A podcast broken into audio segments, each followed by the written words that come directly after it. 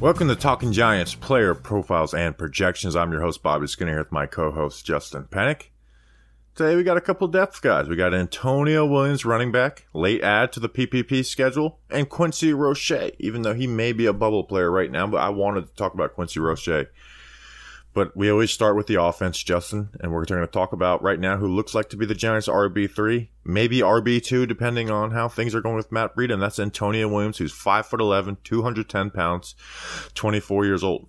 He was the first signing of the Joe Schoen era, and you'd think a guy relegated to the practice squad and signed in January wouldn't catch your eye. But Justin, he actually did. Like, you know, whoever the Giants signed first under the Joe Schoen, we were going to go and watch whatever clips possible they had. But this was like, oh, wow, like, I think this guy can play a little ball and might fight for a roster spot. And now it looks like it would be a shock if he doesn't have a roster spot at this point. Yeah, Antonio Williams, friend of the show, friend of the program. Fun fact, one of the funnest facts that I have about being a Giants podcaster is Antonio Williams. Did you know Antonio Williams DM'd me in the middle of the summer saying that his Twitter account was hacked, and I was responsible for letting everybody know that his Twitter account was hacked by some NFT person.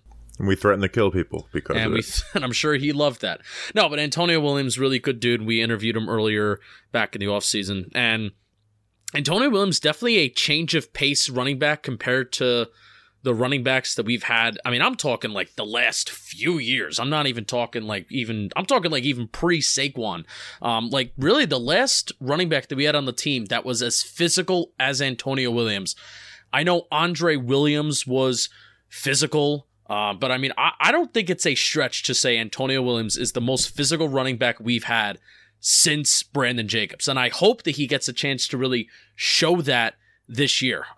Really change of pace running back from what we've had. 2.4 yards after contact per attempt during his one game that he had 2020 versus Miami. He's averaging 5 in the preseason. So I'm excited to see what Antonio Williams could do. And I hope that he is going to be RB3, may even be at one point RB2 during this season. Yeah, and I want to, because I know people are going to say Brandon Jacobs. Would you say? I will say Brandon Jacobs is just another level compared to Antonio Williams. Since Brandon Jacobs. That's I'm trying to. I don't know. I'm not going to think through every Jennings, think through every running back we had, but no. Andre Brown, no. But he's only played one game in the NFL, but he did good in that game in 2020 versus a Jets team that was fighting to make the playoffs. Like, the Jets team was like, win, and they're in the playoffs, lose, and they're out in 2020. He had 12 carries, 63 yards, 2 touchdowns. Miami. That's what I meant. 5.3 yards per carry, a catch for 20 yards. Like, he was really productive in that game. And it wasn't just, you can look at a running back stats and be those are misleading. But no, it was like, okay, this is actually some impressive film that we've seen, but he just got buried on the Bills' depth chart. And I want to ask you, he averaged 5.3 yards per carry. How many games does Saquon have of a 5.3 yards per carry last year? How many games? I'm going to say 2. 0. And how about this? I'm going to throw this back on you. 2.4 yards after contact per attempt during that 2020 game versus Miami. Saquon had only blank games above that total last year. 2. Saquon Barkley only broke 2.4 yards after contact per attempt twice last year. He did a lot in 2019 and 2018, but only twice last year. Right. So this isn't going to be the longest one with Antonio Williams, but at the running back position, he's a hard runner who gets behind his pads, and again, we've talked about yards after contact, and it leads to that. You know, he's not going to be brought down by tackles around the legs, and he gets behind his pads, whether it's falling forward or just running through tackles. And you pair that with, like, he has good, when you're running zone, he's just got good vision to see the lanes. If it's like, hey, I need to cut this back, I'm going to cut it back, and we've seen that again at some limited regular season action that he got, and then in the preseason games, he's been very impressive.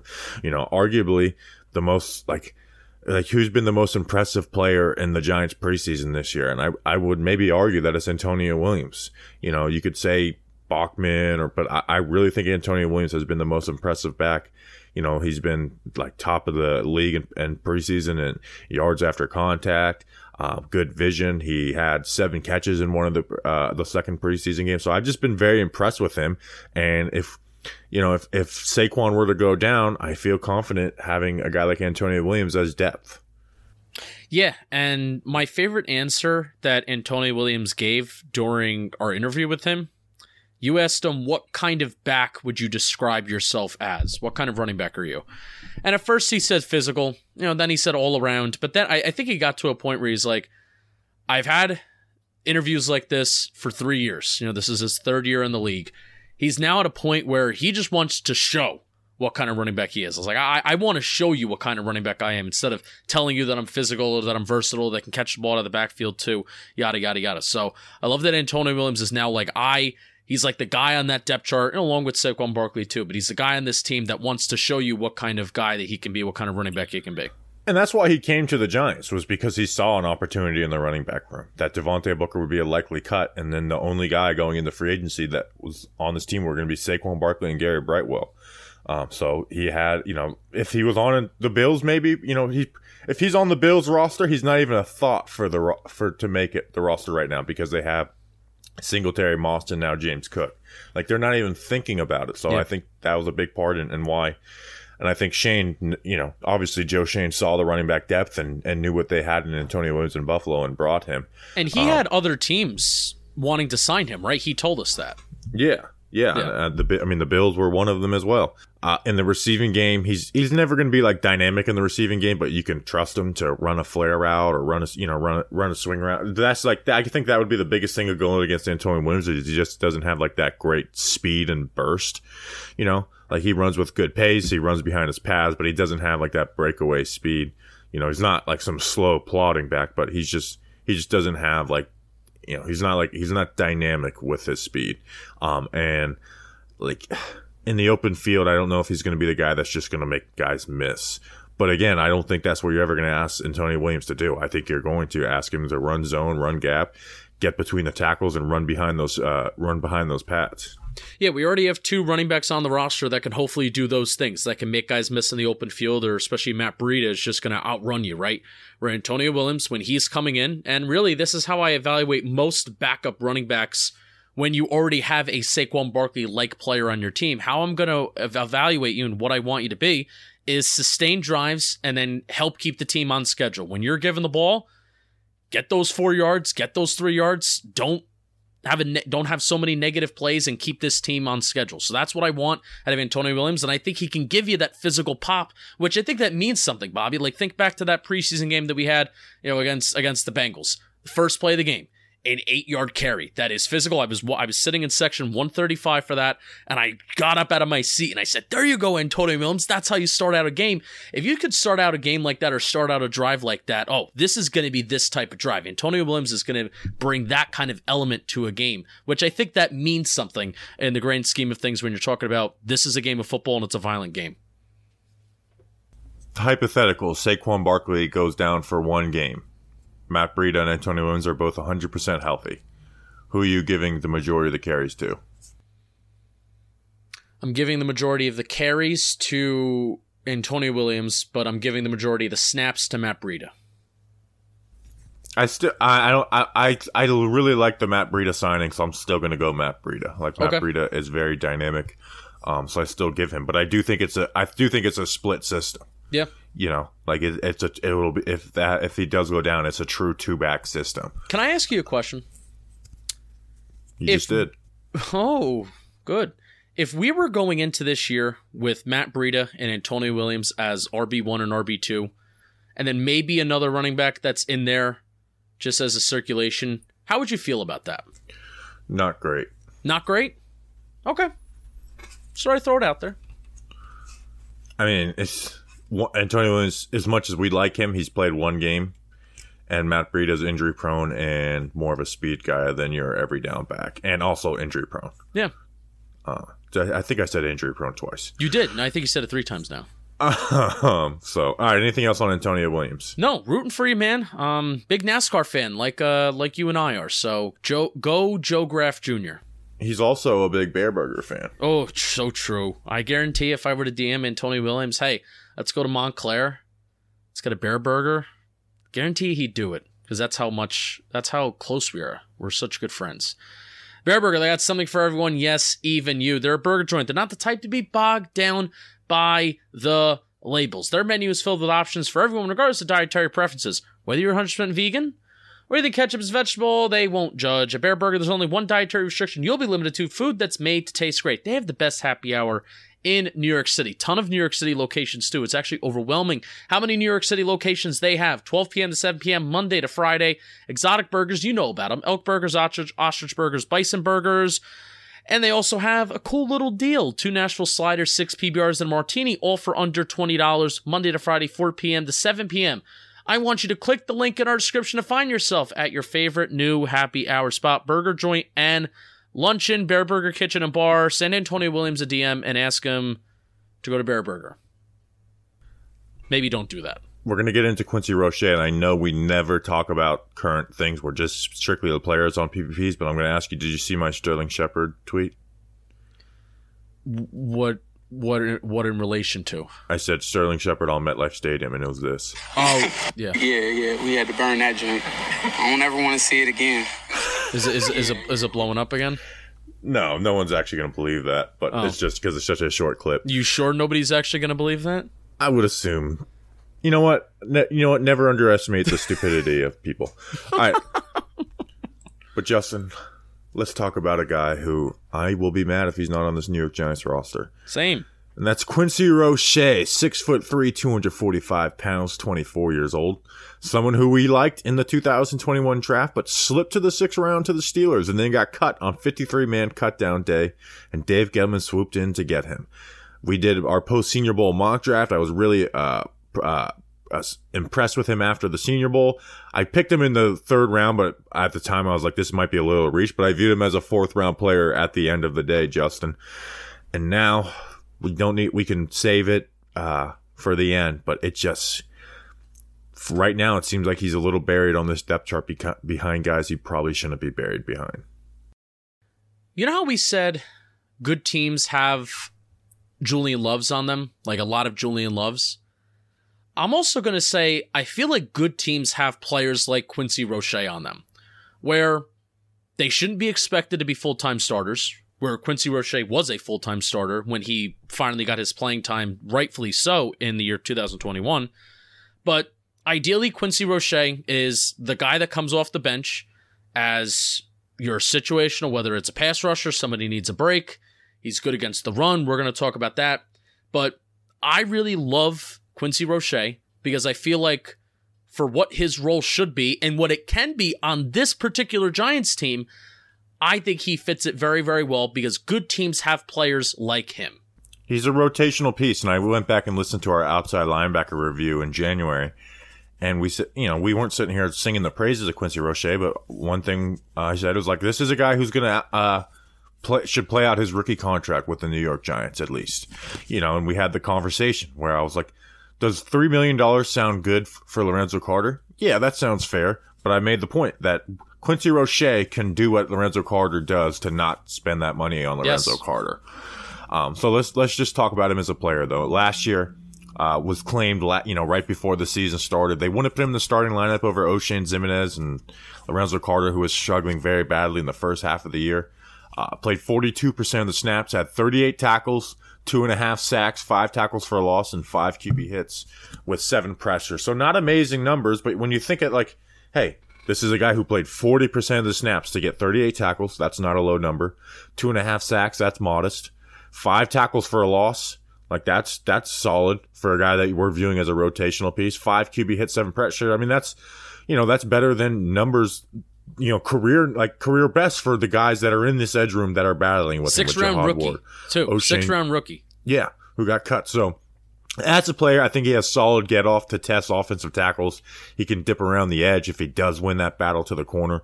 I think his best attribute is his quick, violent hands that can stun offensive linemen. Like, that's where you see most of his wins come from. Is like, hey, he's just got good hand fight, and he's going to work outside in, or he's pushing the corner. And but I think he needs to be more consistent with his power. He's got all right power. I think he's kind of just like decent at everything. He's like a jack of all trades, master of none type player. I think in the run game, solid setting the edge and can disengage in the run. Again, using his hands. That's where his hands come into play. And then, again, decent strength, but never going to stun or overpower offensive linemen. Justin, you have a third year. I feel like you have a guy who's a second year player who should be the third guy, and can be, and as a second, and he's a second round, second year player. Like, I think he can be decent at everything, and I think he should be the third guy in this rotation after Kayvon and Azeez, and at the very worst, the fourth guy. I mean, he is the third best edge rusher on this team. He's got better production than anyone else besides Azeez and Kayvon. That includes Jihad Ward, by the way, who's been in the league for a long time. Yes, who's been in the league for 6 years, who's played on the Ravens defense with Wink Martindale and played a lot of snaps, who was on the Jacksonville Jaguars last year where he should have got some playing time. And the film matches it. You know, like that sack versus the Raiders and Kolton Miller that ended the game. Kolton Miller won the game. A solid left tackle. That's better than anything Oshane Ximines or Jihad Ward has ever put on film in their career. Yes. Anything, that play. To dip the edge on that was better than anything those guys have ever put in on film. So again, am I expecting that play out of Quincy Roche consistently? No, but it's nice to know that that's in his bag. His bag on a PPP. In his bag. Even the Miami sack was quite impressive too. Eichenberg from Notre Dame. Not as an impressive tackle, but the one-arm stem. That Lorenzo Carter was well known for. But again, he showed off that strength, that hand strength that Bobby was talking about. And I think the best part of his game is against the run, which I do think is very, very valuable for an edge rusher. Yeah, you want those edge rushers to get consistent pressure on the quarterback, but you also don't want to be a liability to, okay, when this guy's in the game, let's just run towards his side. And if Quincy Roche can, give some relief to Kayvon Thibodeau and Azeez Ojulari and go in on rushing downs, and we can feel good about him against the run, but also if he needs to get after the quarterback, we feel okay about that too, then let's do it. And I do think his best attribute as a player is playing the run and playing it well. And guess what? That's the two biggest weaknesses of Elerson Smith and Oshane Ximines.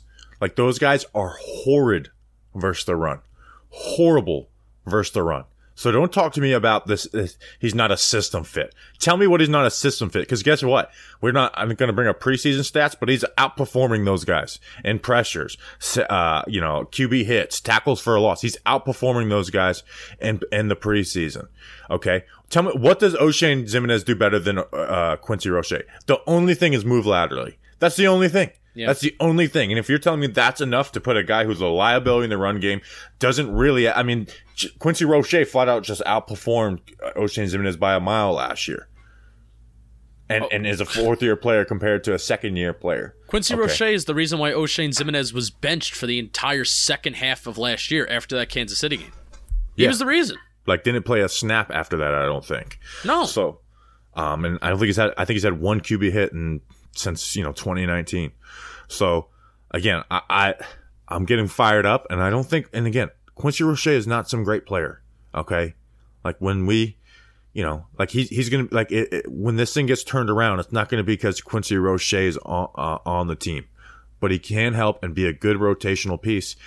And I think he's better than all those three guys, Jihad Ward, Elerson Smith, and Oshane Ximines right this moment. And I think he's got more room to grow than all three of those guys, except for Elerson Smith. But I don't want to hear about Elerson Smith's ceiling. I don't think he's ever going to get to what his ceiling is. Yeah. Yeah, because if sure, you could talk about ceilings, but I think Quincy Roche... if we're talking about apartment buildings, Quincy Roche is on the 10th floor. Elerson Smith is barely getting out of the lobby. So in terms of their development right now, Bobby should be on the team, but I'm just deathly afraid right now that he's not going to. Very frustrating. So whatever happens, though, I will be rooting for Quincy Roche in his career. Yeah. And I know it's never going to be a 7-sack, 10-tackle for a loss guy. He's never going to be that. No. But he's going to be a guy who is going to last in this league. I mean, the fact that he has 3 years left of control, where Oshane Ximines has this year. This is a contract year for Oshane Ximines, right? Yes. Jihad Ward is on a 1-year deal. And yeah, Elerson Smith also has 3 years left because they were Elerson Smith and... But you don't have to cut Elerson Smith either. No, you don't. But my overall point is that Quincy Roche having so many years of control, financially cheap, like that should be enough to kind of keep him around. And especially what he showed last year should have been enough to keep him around. And then especially what he's showing in camp in the preseason, going out there and dominating second stringers and third stringers. that should be enough for him to be a round and be a rotational player.